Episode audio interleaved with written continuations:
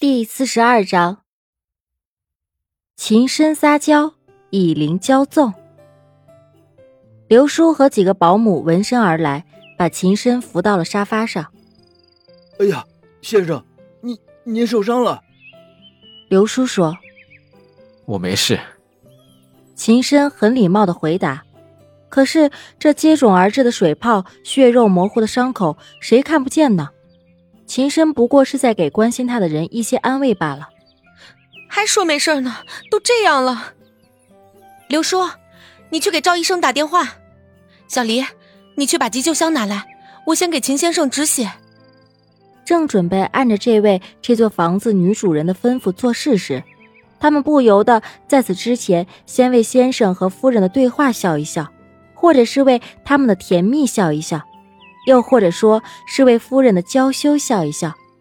这段对话是这样的：在秦深听完温以玲对大家进行分工完毕时，越来越合格了。秦深摸摸温以玲的头，合格什么呀？温以玲一脸的懵。做这房子的女主人啊。周遭的保姆们不敢笑出声，只能憋着笑。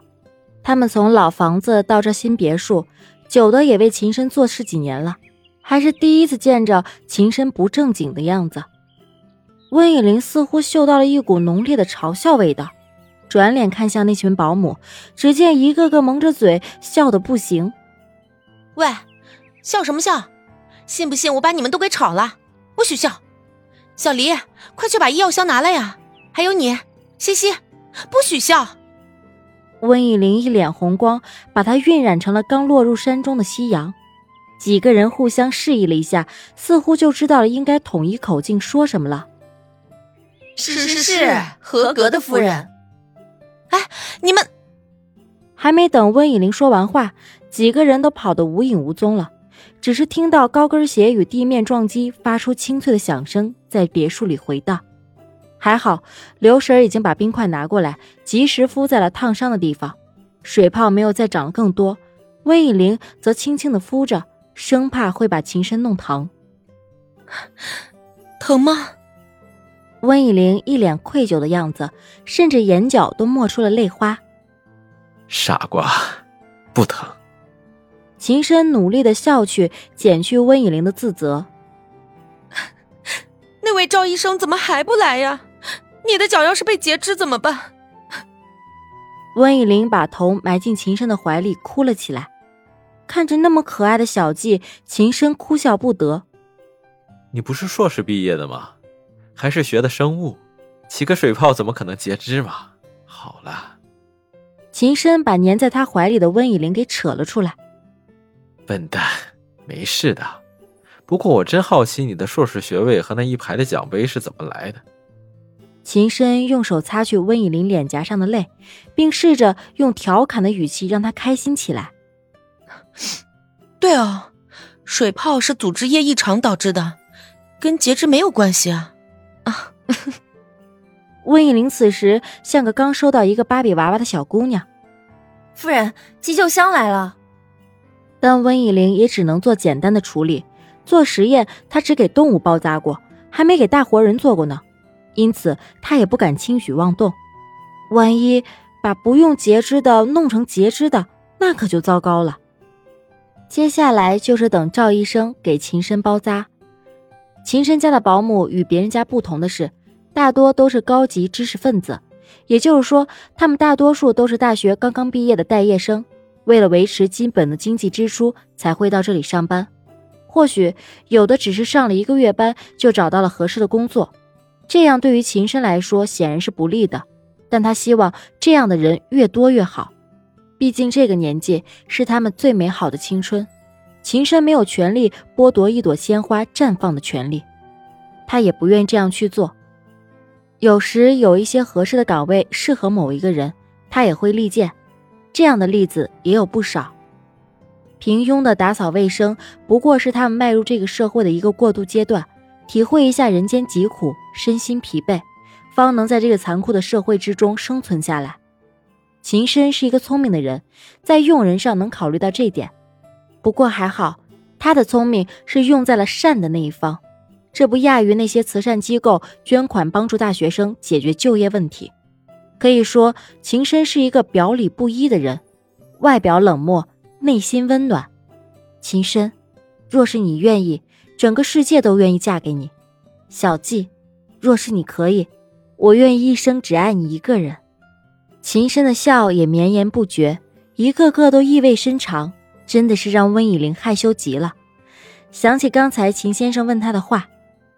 我的奖杯当然是因为我漂亮才得到的，一副自信的样子。嗯，之前您不是说在网上批发的吗？小黎说，全场哄堂大笑。哼，你瞧，连他们都敢调侃我了，唉，一点地位都没有啦。谁说的？这个家你是老大。温以玲嘟嘟嘴。只见刘叔带着一个身着西装、手拿药箱的人从大门进来，大概四十来岁，戴着副眼镜，挺斯文的样子。这位医生温以玲从未见过，只是听秦深提起过，他是秦深签约过的专用医生。赵医生您好，我是温以玲。温以玲跑过去打招呼：“我已经给秦先生做了降温处理，伤口也已经处理过了，请您过去看看吧。”温以玲接着说：“他跑了过去，因为想在过来的过程中把大致的情况交代清楚，能赶紧包扎。”好的，太太，看来您对这方面挺了解的。